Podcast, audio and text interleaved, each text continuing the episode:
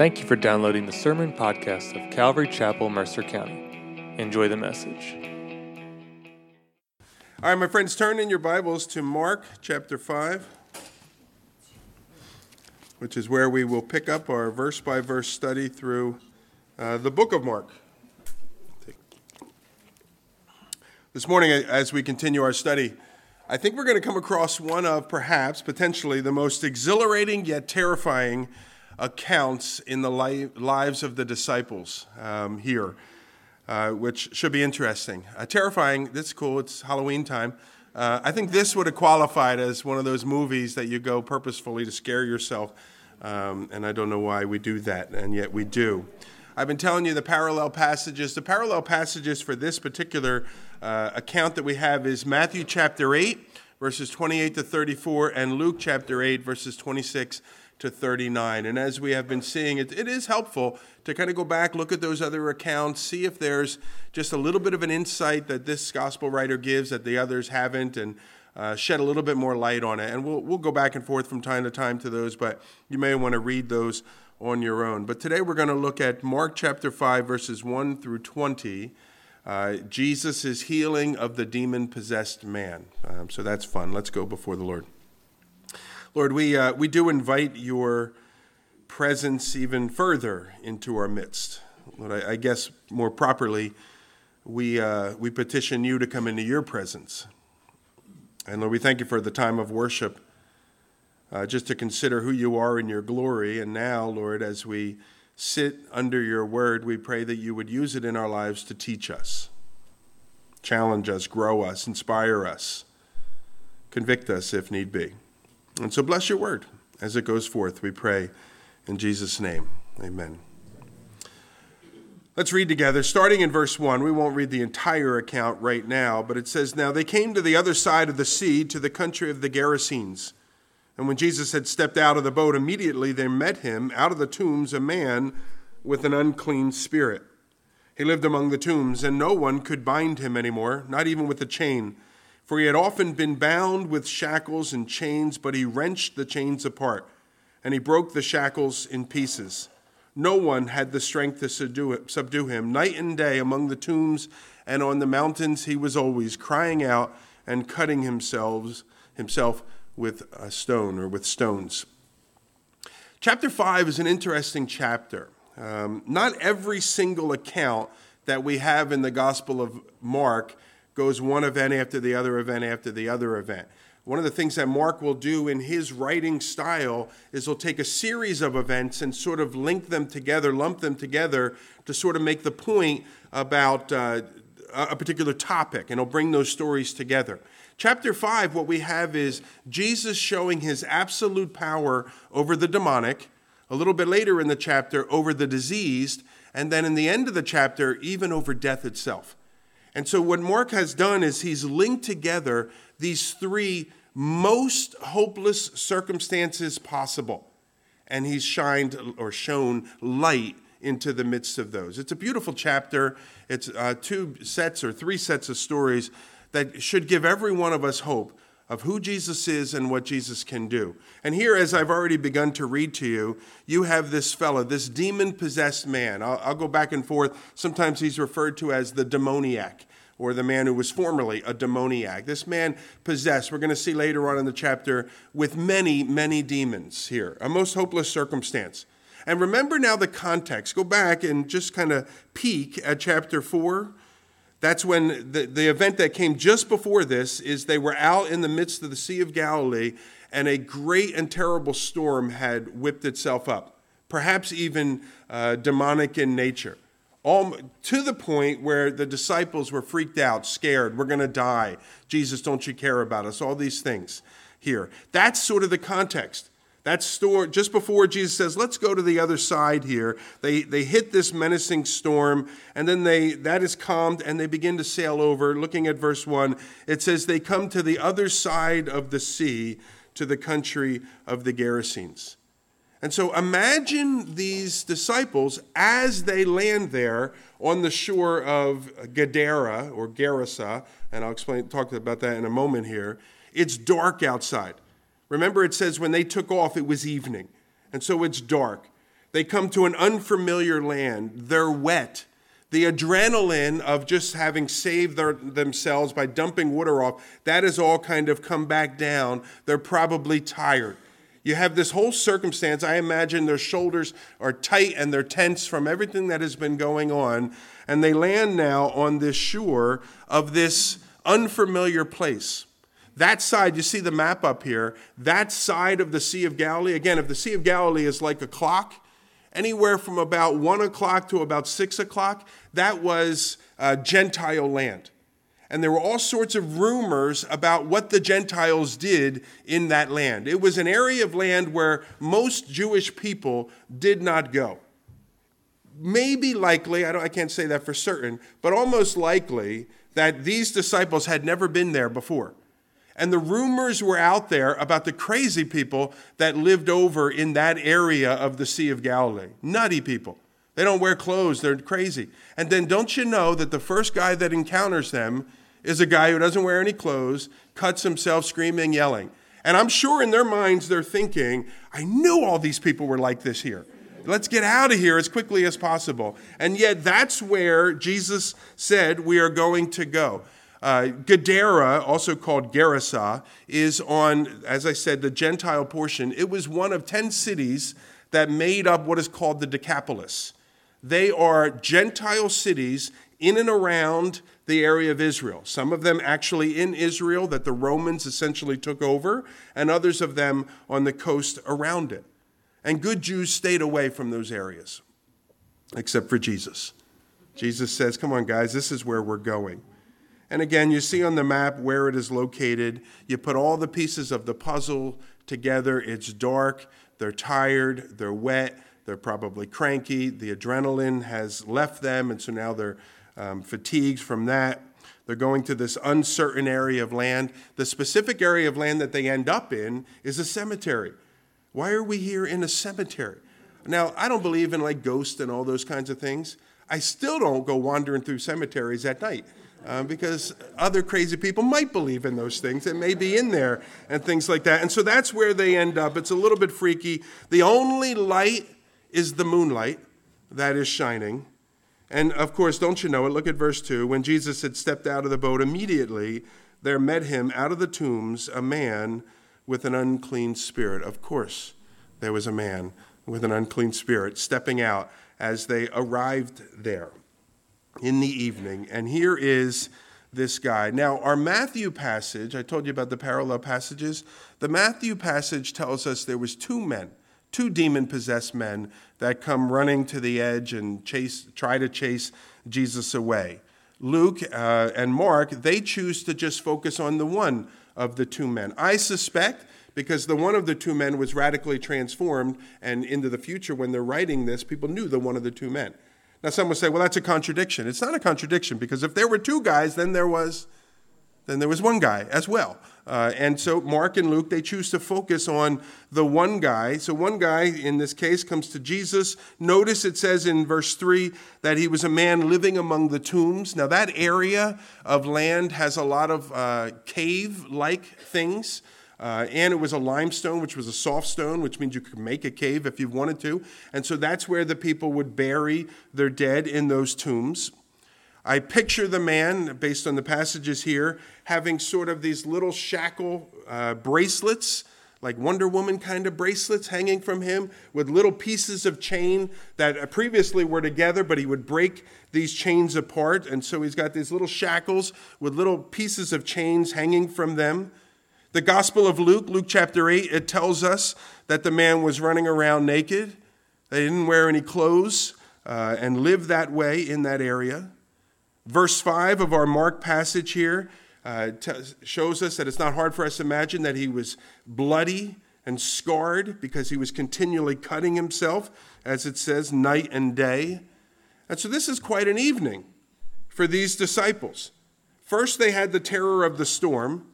Then they had the terror of Jesus' ability to calm the storm, and now they have the terror of this guy coming to them. I don't know if you've ever had one of those days where every part of the day just freaked you out and you were scared. I had one of those days on a mission trip. We were in Belize, and we began our day by going to a prison. And, you know, it's little, okay, what's going on here? Why are you here? You know, this kind of thing.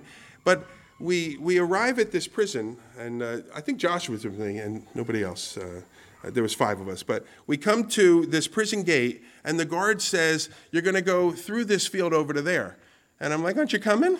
And he's like, no, you'll be, there's another guard up there. He'll, uh, he'll let you through that gate. Well, we're wandering through this prison yard where there's probably 20, 30 men with machetes cutting the high grass. But, you know, machetes can cut a lot more than high grass. And I'm thinking, holy cow, Josh, did you bring your piece? You know, or whatever. And he didn't. And so then we get into this, like, big auditorium, a gymnasium type place, and there are no guards inside. All the guards are outside, and it's me, Josh, his dad, uh, and two young ladies from college. And I'm thinking, Lord, this is how it ends? Or whatever, you know? So we did that whole thing, you know, there, freaked out that whole time, and I'm just going to trust the Lord, you know, and I'll see you soon, Lord. Uh, this stuff. Then we decide to take the afternoon off and go through a hike through the jungle where we find Black Panther footprints that had been, like maybe yesterday, perhaps this morning, kind of put into the ground. Uh, and so I was just scared to death that whole day, you know, whatever. And it just weighs on you. I don't know if you've been there, but it just sort of weighs on you that at any moment death is going to come. Well, these guys have been scared to death now for hours. And now they come to this guy, and, and you have the demon. And of course, with the demons, we have a lot in the scripture about. Well, I shouldn't say a lot, but there's quite a bit in the scriptures about the demonic. But even with that, we don't know, we don't understand everything about it. We, we sort of get glimpses here and ideas there, and we put the pieces together as best as we can. And so there's just like this uncertainty about the whole thing. We've seen so far, Mark chapter 1, early in the chapter, where Jesus encountered the man in the synagogue that was demon possessed, you recall. And Jesus told the man to be quiet. The demon came out of him. We saw in Mark chapter 1 later on, it said that many began to bring those that were oppressed by the demons to Jesus and he healed them. We saw at the end of Mark chapter 1 that when he went all throughout the region of Galilee, he healed those that were sick and those that had demons. And then we saw again in Mark chapter 3 that anytime Jesus was out and about and the demons saw him, that they came in, in the person of whom they were possessing, they came and they fell down before Jesus, and he always told them, Be quiet. I'm not interested in you witnessing for me to other people. And so Mark really keys in on a number of different instances. But here now in Mark chapter 5, we have perhaps the most detailed look at what the demonic can do to a person. Jesus' ministry, if you will, involving the demonic was so prevalent that the religious leaders, you recall, had to come up with uh, a reason to explain his power over the demons. And you recall that was the, the very silly idea where they said, well, he, uh, well, there it is. It says he's possessed by Satan, by Beelzebul, and by the prince of demons he cast out demons. And Jesus like, that doesn't make any sense. Why would Satan cast out Satan? And so on and so forth. And you recall. So it was just so prevalent there and the Bible recognizes the world of these spiritual beings and the fact that under certain circumstances and for certain purposes, those beings have access to the unsaved man or woman or even young person. And the Bible recognizes it, it talks about it, but again, there's no place we can go like, uh, like it's a topical Bible and we can turn there and there's five pages explaining it all to us. And so we do our best and we put these things uh, together as much as we can. In Luke chapter 8, this is what we learn about this guy. Luke chapter 8, we realize that this man was possessed by the demonic for a long time. It says there, when Jesus stepped out on the land, there met him a man from the city who had demons for a long time. He had worn no clothes and had not lived in a house, but instead among the tombs. And so this man was demon possessed by multiple demons for a long time. We, we learn also in the Luke passage here that essentially the man lived like a wild animal. He, with no clothes on, not in a home, out among the tombs, he lived out there. We learn that, uh, contrary to human instinct, most of us, when we come into contact with the dead, we get away from that. We do what we need to do with it if we're directly involved, and then we kind of move on. But this man made a home among the dead and the decaying corpses there. He'd become comfortable, if you will, in the environment of death more so than with those in the land of the living, as we might call them. And so we see in Mark 5 3 that he lived among the tombs. We learn that as a result of his demonic possession, that this man had supernatural strength. And we see that in Mark, it says he wrenched the chains apart and he broke the shackles in pieces. Now, the quality of their chains may not have been the same as the quality of our chains, but the people that put them on him expected that they would keep him bound. And so they were pretty good. And yet, he had a supernatural strength and was able to tear those shackles apart. We see that he had a developing, uncontrollable behavior. Look at Mark 5 3 there. It says, And no one could bind him anymore. That there was a period of time where that worked that plan of shackling this man worked, but it no longer worked. And he just kept tearing him apart. And then notice this about what these, this, the demons do to this man. Increasingly, they drive him to the place of isolation and ultimately to self destruction. Now, I don't think every person that has any of these kinds of difficulties is necessarily demon possessed. But it would not surprise me if we learned that they are at the very least demon oppressed, that the demons see these things and enjoy it. Enjoy, enjoy driving people into isolation, enjoy driving people to self destruction. Because one of the things we're going to see, the ultimate desire of these fallen, unclean spirits is to destroy. And the scripture says that's Satan's ultimate desire for this entire world that he would steal whatever it is God wants to do in a person's life. He would uh, kill those individuals and he would ultimately destroy those individuals, which I think speaks to their eternity. And so here's this fella. He's robbed of family and friends. He's left for dead among the dead, and he become, has become completely bent on self destruction. And as I read this, some of us in here, we may have people in mind. I know a guy like that. I know a gal like that. Maybe not demon possessed, but bent on self destruction a life that is just spiraling out of control, and it's just a matter of time before I'm going to get the phone call that says so and so died. We know people like that in our society. Increasingly, we know people like that in our society. And I'm struck by the way in which the townspeople seek to deal with this man, because we have to deal with individuals like this. What do the townspeople do? Well, I'm assuming, based on some of the things we see, that at some point in time they tried to help this guy. In one way or another, they tried to help him uh, so that he could be a part of this society, even though he was sort of outside of the society. At least he could be a part. But notice that by the time we come into contact with this man through this passage, they've given up all effort of trying to help the man altogether. And their efforts now have turned to trying to restrain the man and trying to limit the havoc that this fellow could cause to the rest of them. And to their dismay, I'm sure, every effort to restrain the man, it had failed. They tried to bind him. That uh, simply sought to isolate. Then they sought to isolate him. It says in Luke chapter 8, they, tried, they put a guard out there with him. One guy hired, a rotating shift. Keep him out there. Just keep him away from us. We don't want the problem, the hassle of this guy in our lives. But even that couldn't stop this man's propensity for destruction and terror. We read in one of the parallel passages that anyone that would go anywhere near the vicinity of that graveyard, he would chase them away from that particular area. If there ever was a hopeless case in the Bible, it's this guy. Hopeless. What, what could God do in the life of this particular man? But I want to show you today from the scripture that we might be encouraged is this is exactly who Jesus specializes in. Give me your most hopeless case, and I'll show you what I can do. It's exactly who Jesus specializes in. Remember what Jesus said in another place, and I'll paraphrase it. He said, I have not come to heal the sick, but the well. And I have come to rescue sinners and not saints. Give me your hardest problem. I specialize in that essentially. Verse 6 goes on. Now, when Jesus saw, excuse me, when the man saw Jesus from afar, he ran and he fell down before him. And crying out with a loud voice, he said, What have you to do with me, Jesus, Son of the Most High God? I adjure you by God, do not torment me. For he was saying to him, Jesus that is, Come out of the man, you unclean spirit. And Jesus asked him, What is your name? And he replied, My name is Legion, for we are many.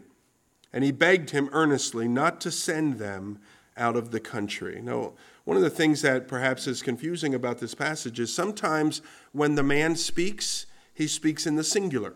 Sometimes when he speaks, he speaks in the plural. So who's talking? Is it the guy talking? Is it the demon talking? Is it a representative of the demons talking? And so we have to kind of like work our way through this to try to figure out what is going on here. But you have this guy, and he comes running. He's there in Gadara, uh, Gerasa, and he comes running down to the edge of the Sea of Galilee. Now, we showed a map a little while ago, and John, if it's not too hard, if you want to bring that back up, that'd be great. Uh, you'll notice on this particular map, you see how some of the portion around the sea is in gray? Well, depending on the water level of the Sea of Galilee, it's either where it is now, where you see it, or it's expanded a little bit further out uh, into the area that's gray.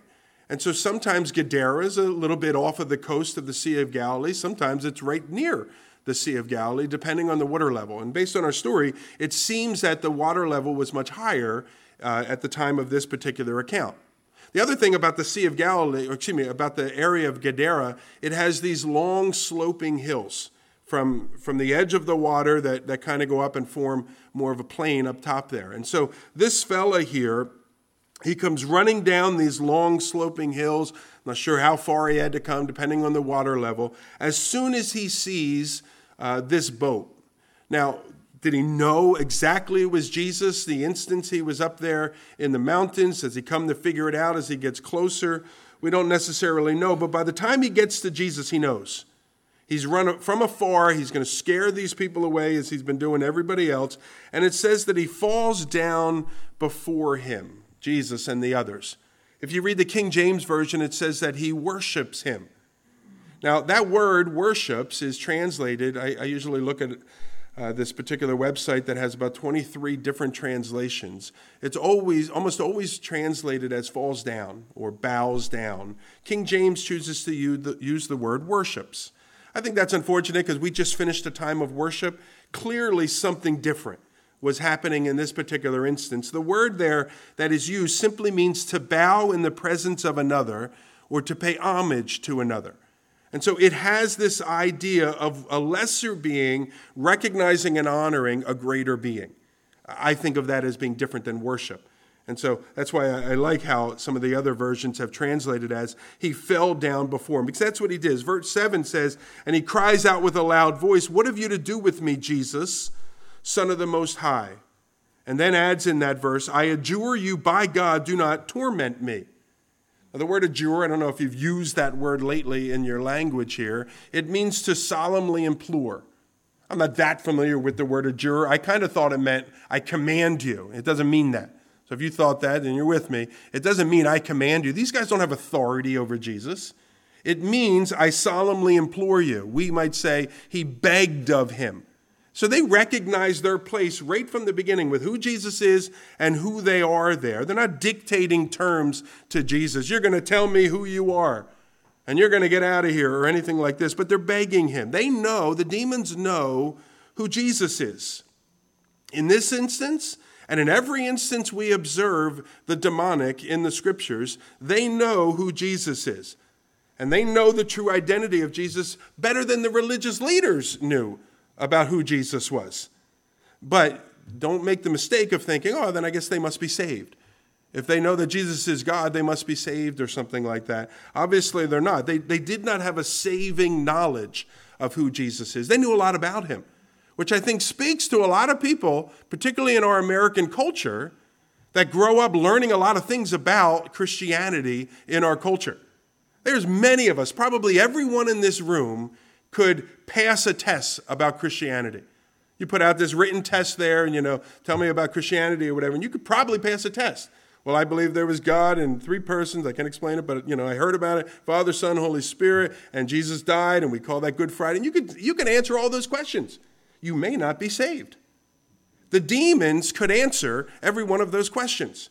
The demons could acknowledge that Jesus Christ was God, most high in the flesh but they are not saved. James chapter 2 says this You believe that God is one? Well, you do well. But don't forget, even the demons believe that God is one, and they shudder. And so they have good theology, if you will, but they're not saved. And so I encourage you, search out your heart. I know a lot about Jesus. Do I know Jesus? Has he forgiven me of my sins?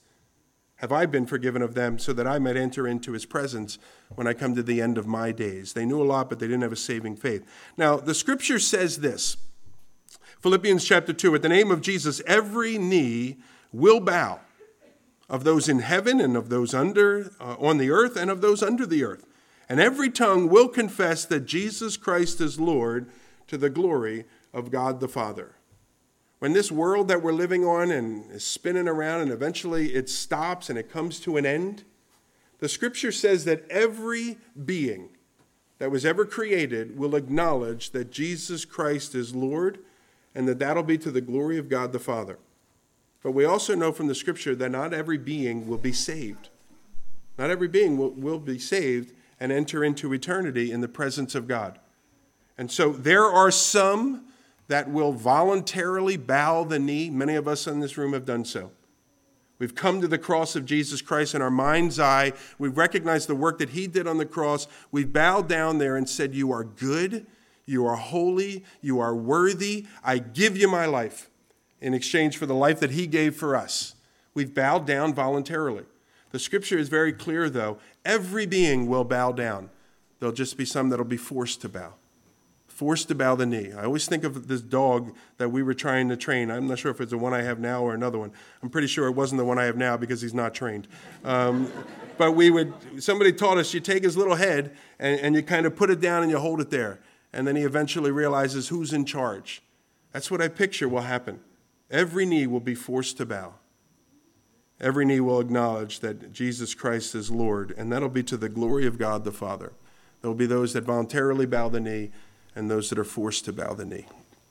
Today is the day of opportunity. If you're not saved, if you haven't been forgiven of your sins, you've never come to the place where you lay down your life and take up His life, you need to do that.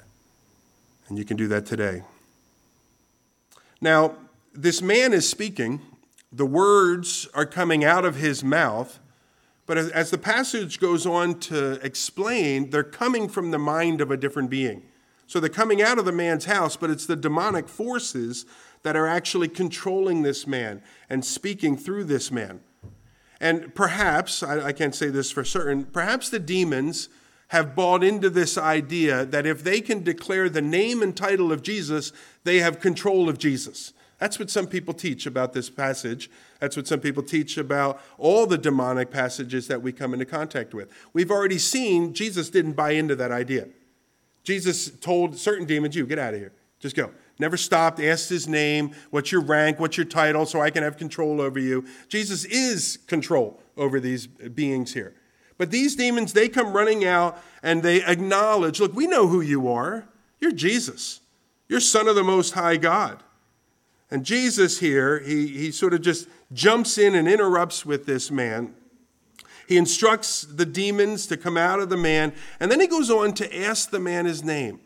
And again, this is where people will say, see, that's what Jesus is doing. He's trying to find out their name so he can have power over them. But notice, Jesus never really learns their name. They say we're legion. Legion's not a name. Legion is a it's a title. It, the, the Roman legion was a gathering of soldiers. It ranged anywhere from 2,000 to 6,000 soldiers that would go into a particular area and do whatever they were going to do. Excuse me. And so the man doesn't answer his name, or the demons don't answer their name. They essentially, I, I feel like they're trying to intimidate Jesus.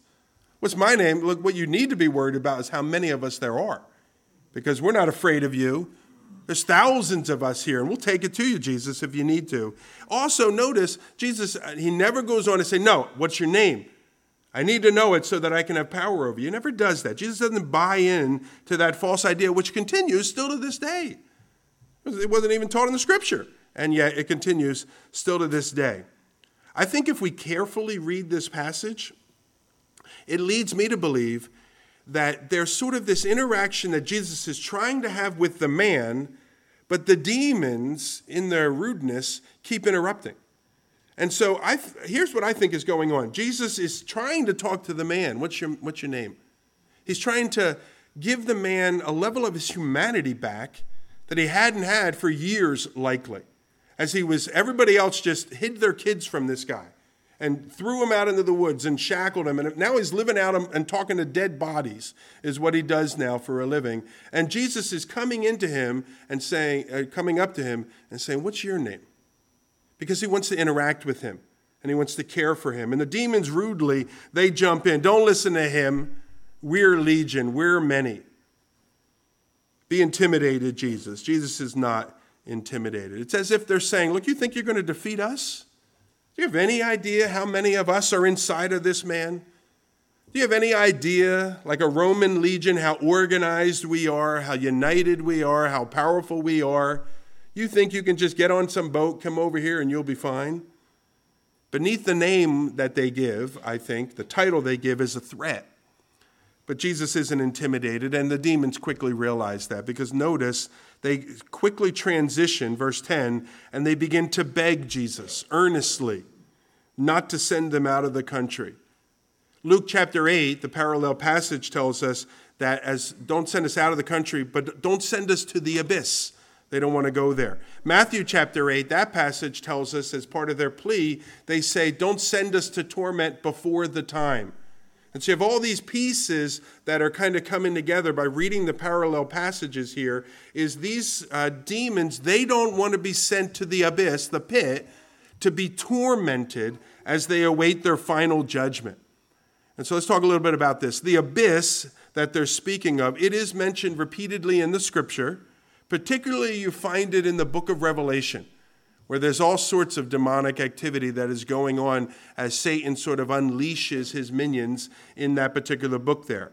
And we read of the abyss in chap- Revelation chapter 9, verses 1 and 2, and chapter 14. You can make reference to that. We read of it in chapter 11 of the book of Revelation, verse 7, and in chapter 17, verse 8. And then it comes up on two more occasions in chapter 20. Reference to the, this abyss now, the abyss is the pit. That's literally what the word means. And it will be the place you heard about the millennium. You've heard about that thousand year reign of sort of glory on the earth, where Jesus Christ will reign here on the earth. Well, part of the reason why it'll be the sinless society is because Satan will be bound for a period of a thousand years. You know where he's going to be bound? In the abyss, in the pit. Revelation chapter 20 points that out to us. And as you put sort of all these pieces together, we, we begin to piece together that there are some demonic spirits that are bound in this place of confinement, even now, awaiting their final judgment, as Satan, during that thousand year period of time, is awaiting his final judgment. And these demons now, in the Mark 5 passage, they're begging Jesus, don't send us there to that abyss. We don't want to be bound there. We want to continue to wreak our havoc we want to cause trouble. We want to kill, steal, and destroy as many as we can before the time when we'll no longer be able to do so. That's their goal. John chapter 10 tells us this that the thief, now that's a, it's a clear reference, read the passage to Satan. The thief comes to only to steal, to kill, and destroy. Jesus says, I've come that they might have uh, life abundantly. That's Satan's ultimate goal for every single human being if he can get at them. And if Jesus Christ intervenes in the, in the in between time, and now we are his children, well, then his new goal for us becomes to make us as, uh, as ineffective as possible so that he can continue to destroy others that are out there. And that's what these demons are trying to do. And both Satan and his minions, they, they know that their time, there is a determined time when they shall be judged. We read this in 2 Peter 2. It says, If God did not spare angels when they sinned, but cast them into hell. Now, that word there is commonly translated the abyss. And so we, we might have a different thinking of hell as sort of the final judgment place. Here we're talking about the abyss, the pit and committed them to chains of gloomy darkness to be kept until the judgment, what's going to happen to the ungodly? And so notice there's this pit where demons will be sent and they'll be kept until the day of the final judgment. These guys here, these demons here, are desperately desiring from the Lord, don't send us there. We want to be kept from that place of confinement. We still want to t- terrorize and torture as many as we can. And so they beg as verse 11 will go on to say, and 12 to go into the pigs.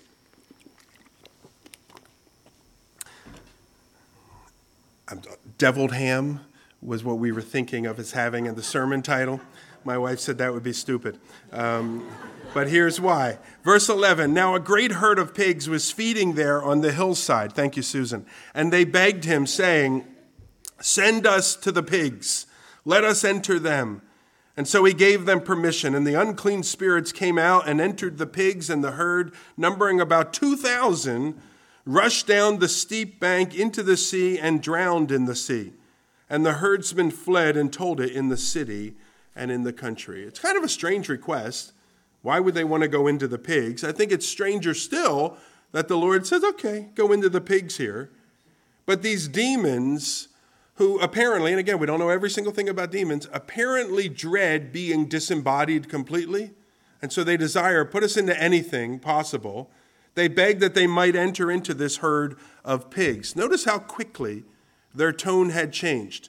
They came out all mouthy in the beginning. We know who you are, you know, we're not impressed or whatever. And now they're desperately begging the Lord. Send us into the pigs. Send us something. The Lord demonstrates his ultimate mastery over them. Again, they desperately want to possess something because I think what's their ultimate desire? They want to use a person, this case the pigs or whatever, as an instrument of destruction. Somebody compared them to this little analogy. They say demons want to inhabit human bodies for the same reasons a vandal wants a spray can, because they just want to cause trouble and destruction somewhere. And to a demon, a body, whether it's a human or a pig or what have you, it's a weapon that they can use in attacking God and the image bearers of God, which is humanity, each one of us. And so Jesus gives them permission. You see that there in verse 13. And people criticize the Lord for this. I can't believe Jesus would kill all these pigs. What a horrible. Let me ask you how much bacon have you had this uh, last year?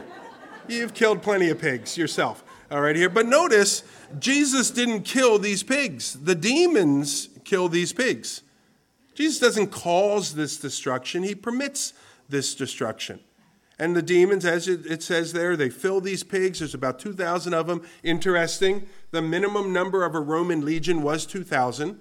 And that's caused some people to conclude there was at least 2,000 demons inside of this guy. That may be the case. There could have been 100 demons inside of this guy, and, you know, 100 pigs started running around, and the rest of them said, Where are we going? You know, and they ran around too. You know, it doesn't, that's not really the point, is to really, like, narrow down, well, how many exactly were in this guy? A lot were in this guy. And the demons, they race off, they die, they drown there in the water. And then what happens to the demons? Well, the text doesn't say. And so we might presume that without a body now to inhabit, that they were forced to proceed to the abyss. We could presume that, but it, there would be nothing more than a presumption. The text doesn't say necessarily what happened to the pigs. It does tell us what happened to the herdsmen, so I'm going to move on. Uh, and it says that the herdsmen, they get get out of here. This is scary.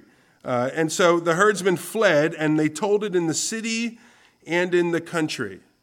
It seems to me that they just run for their lives. And some start going this way, some start going that way. Maybe there's two of them, maybe there's 10 of them. Some go into the city, some go into the country. And they just want to get out of the tombs, is what they want to do. And they begin to get in there, and people are like, Where are you coming from? Why are you all freaking out? What's the matter? And it says in verse 14, and the people came to see what it was that had happened and they came to Jesus, and so now they come out. They've heard the story. They come out. They come to Jesus. They saw the demon possessed man, the one who had the, had the legion, sitting there, clothed in his right mind, and they were afraid. And those who had seen it described to them what had happened to the demon possessed man and to, excuse me, and to the pigs, and they began to beg Jesus to depart from their region. The herdsmen give a report. I suspect they weren't the most coherent witnesses. I suspect words weren't flowing out clearly um, from them. They're just sort of pigs, demon, legion, man, you know, or whatever. Like, what's going on? You know, like Lassie, like, come rescue, you know. And so they come following Lassie out there to find out what's going on. And they get out there, and there are these Jewish guys. They likely don't know who Jesus is over there here, but they, they begin to piece all the pieces together, and they see the, the man that was demon possessed I picture him now with like a blanket over him or something. It says that he's clothed here, but he's not naked. He's not screaming. He's not cutting himself. He's not chasing people away, but he's sitting there clothed and in his right mind. And it says to us that the, the people are freaked out by that. Oh my gosh. What kind of power could do in two minutes with a word that this whole village was trying to do for years, and even with chains and the like? You remember when the disciples were on the Sea of Galilee a little while ago and the, and the storm was calmed? They, they began to ask themselves, Who then is this? That even the sea listens to this guy. I suspect the townspeople are saying, Who then is this? That even the demonic listen to this guy. That even the most evil of the evil spirits obey this guy. And our passage reveals to us Jesus' absolute authority, in this case over the demonic, and it freaks out the town people. The townspeople are more fearful of Jesus' ability to calm this demon possessed man than they were of the demon possessed man, as fearful as they were of him. Because here is this freed man, once so wild and once so fierce, that's now gentle and quiet. And what is their response? Well, they beg Jesus to leave. That makes sense, doesn't it? It doesn't really make sense. You're just being nice to me, uh, thinking that's what I want from you. Sit down, you know, whatever here. And so uh, that doesn't make sense. But Jesus is interrupting, if you will, what they have become used to, what they have become comfortable with. This works for me. This is sort of the life our town has built and has developed. And we take people like this, crazed, demon possessed man, men, and we lock them up and we force them to live amongst the tomb so our problem is away from us. This is how our life goes here. And Jesus comes in, and you know what, man? I don't really know who you are and what you're doing, but I know I'm uncomfortable right now, and so I'd prefer you just leave. And sadly, many people do that with Jesus Christ. They see the work of Christ in the lives of other people. They see other people's lives being radically transformed, and they say to themselves, Look, I don't know who you are, I don't know fully what you're about, but I've seen how you've disrupted this guy's life, and I don't want you to disrupt my life. Just get out of here and they drive Jesus away. It's, it's, it's a peculiar part of the story, but it's the saddest part of the story at the same time. I can't help but think there's a level here also of 2,000 pigs. What's a pig go for? 50 bucks, 100 bucks or something here? Man, you just cost us a lot of money. And for them, the money was more important to them, perhaps, than this man. And you know what, man? Look, I'm sorry that the guy lived that way. You know, that's that's rough and all that. We tried to help him as much as we can. But look, that man's life is not worth twenty thousand dollars. And you just cost me twenty thousand dollars. You need to get out of here.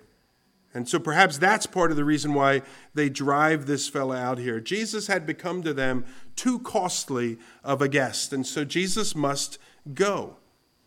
And again, how many people even in our day, they continue to reject the Lord because the cost of following the Lord is too high for them. You mean I'll have to stop that thing and that thing? That's not worth it to me. You mean I'll have to live my life in such a way that I lay down my life daily? Well, that's not worth it to me. And the cost becomes too high. And so they push Jesus away. They saw here what Jesus could do with the most hopeless of situations and there was a tremendous opportunity placed before them. Imagine if Jesus could heal this man, the most hopeless of circumstances. Imagine what he could do with each of their circumstances. Jesus healed a crazed demoniac. He set him back into his right mind once again. Imagine what he could do with their troubled marriages. To me, that seems like an easy one, doesn't it?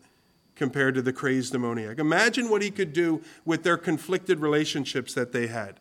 Imagine how he could intervene with their sinful proclivities. If Jesus could change this guy, he could transform any guy.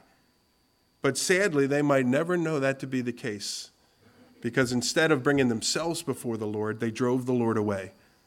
And Jesus here, he gets in his boat, it says, and he departs. It says, as he was getting into the boat, the man who was demon possessed runs up to him. But what's Jesus doing? He's getting in the boat to leave. Now, let me just make a quick aside here. Do you notice that about the whole incident? Jesus sails all the way across the Sea of Galilee. He endures a perilous storm, which in the minds of his disciples is almost going to kill them. He goes to the other side there, gets out, interacts with one man, and then he gets back in the boat and he sails back to where he had come from. That Jesus had done all of this for one man. Isn't that sweet? You know, we, we say that about the Lord. If you were the only one on earth, Jesus would have came and he would have died for you. That idea, this text, proves that idea. Jesus Christ did all of this for one man. He left his place in eternity where he didn't need anything to make himself better or anything like that. Well, you know, I'm pretty good. I'm God here, but imagine if I was God and Savior. How cool that would be. So I'm going to, he doesn't gain from his loss. It's all our reward.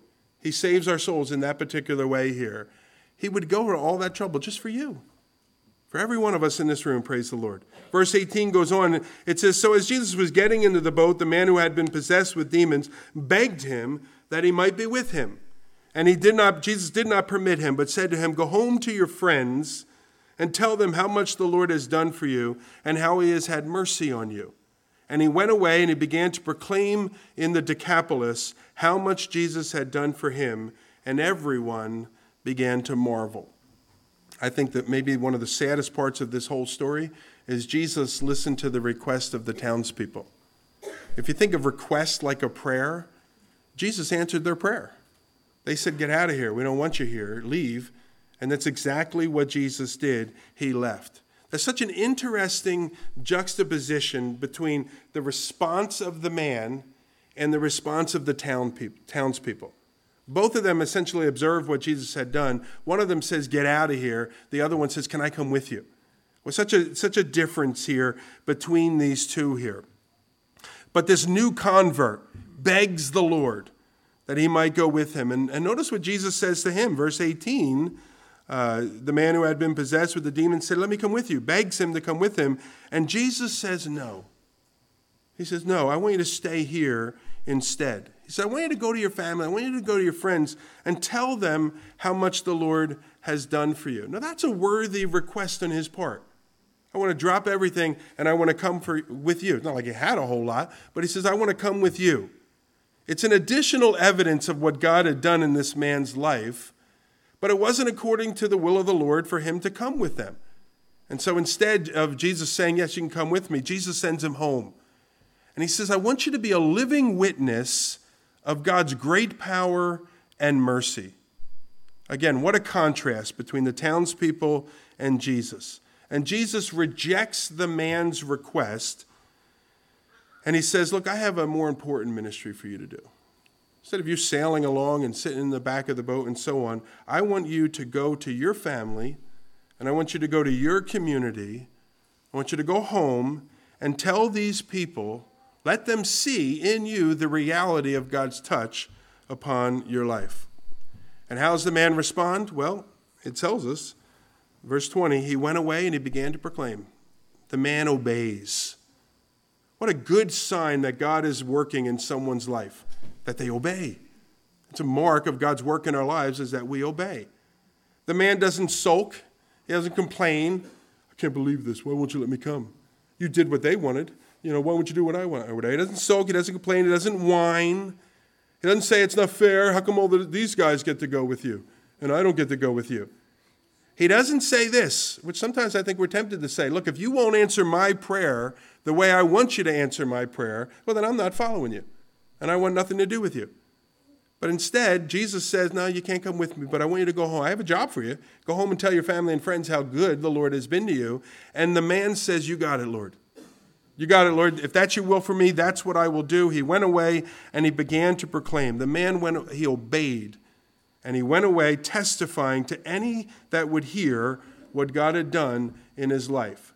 This man becomes the first missionary to the area of the Decapolis, to the Gentiles of that region of the Sea of Galilee. And when we get to Mark chapter 7, and we read about it again in Mark chapter in Matthew, I should say, chapter 15, toward the end of Jesus' life, when we when Jesus comes back to this region, masses flock to him. So here the masses flocked to him and said, Get out of here. We don't want you here. Later on, they flock to him and say, We've heard so much about you. How did they hear so much about him? This man. He was an obedient missionary and he was an effective missionary. And by the power of his life transformed, people observed that and were drawn to Jesus Christ themselves. He went preaching a gospel. And he preached a gospel that every one of us in this room can preach. Because that command of Jesus, go home to your friends, tell everyone how good God has been to you, that's God's standing command to every one of us that are Christians in this room. Go home and talk to the people at the grocery store, and talk to your kids, and talk to your neighbor, and talk to the people in the cubicle next to you. Go home and tell everyone how good God has been to you. That's what this guy did. That's what he knew. That's what he could preach. He didn't get all bogged down in, well, what will I say if they say this? And what if they bring up this topic and I don't know an answer? He just simply presented what God had done in his life to them. No doubt he went and got a book and he read about that other stuff because everyone kept asking about those other things and didn't know how to answer. No doubt he did some further study later on. But what he did what he could. And he said, Look, you need to know, I was lost. I was a mess. But now I'm found. Jesus Christ has changed my life. I love this passage. It's one of my favorite passages in the scripture because it shows us, I think, a variety of things that, that spur me on and that motivate me. Number one, that shows me this it shows us, all of us, the value of one life to Jesus Christ. Jesus went all the way across the Sea of Galilee. He went through all those things that he went through there out on the Sea of Galilee, and he did so for one person. And so this passage shows us the value of one life to Jesus Christ. Obviously, the application, your life. But I want to encourage you now that if you're a Christian, what about those people that you come in contact with? If at the end of your days you've reached one person for Jesus Christ, you've lived a life worth living. Because one life for all eternity is changed because of the ministry that you could have, the value of one life. Sometimes we, we don't do anything unless, like, well, if I can reach thousands, then I'll do it. Just reach one. And I guarantee you, you reach one, you're going to likely reach two, and four, and six, and eight, and so on and so forth. Secondly, I love this account of Scripture because it reveals that with Jesus, no one is beyond hope. I suspect each one of us in here, and maybe this will be a good exercise for you to do, is take some time and think through one person that you think they'll never get saved. That person is beyond hope. There's no way that they're going to turn to the Lord. You can think of other people, yeah, they'll probably come around. They're a nice enough person. But I imagine there's one person each of us here that think is beyond hope. If we asked the townspeople of Gadara, they would have wrote down the demon-possessed man that lives out in the tombs.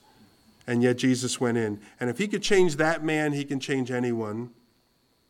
I'm fortunate that I know so many of you in this room and I know your stories. And it's so exciting for me from time to time to just sort of pull back and think what God has done in the lives of the people of this congregation. And so you may not know this, but in this room, we have former drug addicts that are now clothed and in their right mind, to borrow the expression. We have folks in this room that are that they literally burned their minds out on acid and they were subsequently touched and healed by the Lord and now used by the Lord. We have folks in this room that were delivered out of homosexuality and bisexuality. We have folks in this room that were delivered out of a life of fornication and extramarital affairs, even. We have husbands and wives in this room that previously despised one another. And they told any of us in this room that would listen. And we were familiar with their stories. But through Jesus Christ, their marriages have been healed, their hearts have been healed, and God has brought them together and united them in a way they had never been united before. There are folks in this room that were previously in the grips of pornography, and they've been delivered from the bondage of that sin, and they've been empowered by Christ to walk each day with Him free from that sin. We have formerly, and we have a lot of these here, formerly self seeking, materialistic, worldly people. It describes a lot of us. It describes me certainly who, has caught, who have caught a heart for God and are now dedicating their lives to seeking first the kingdom of God and his righteousness. Listen, Jesus still radically transforms people, as he did 2,000 years ago there on the seas of the, the shore of Galilee, or on the shore of the Sea of Galilee. He still radically transforms lives. And that's why I love this passage so much, because it reminds us of that. And the third reason why this account of Scripture just really blesses my heart is because it shows us that God can use anyone. And God took this formerly demon possessed man, certainly with a less than perfect past, and He commissioned him and He sent him out, and God used him. And the work of God, a good reminder, the work of God always has to begin with someone. And who better than those whose lives are an undeniable testimony of the power of God? Never forget where you came from. Never forget what God has done in your life. Never forget how He has transformed you. Communicate that message with anyone that will listen. Why shouldn't God work in your little circle and your little society through you? Why not work through you? It always begins somewhere. Amen? Well,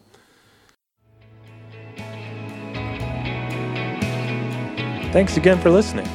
If you'd like more information about the church, please visit ccmercer.com or come worship with us in Ewing, New Jersey on Sundays at 10 a.m.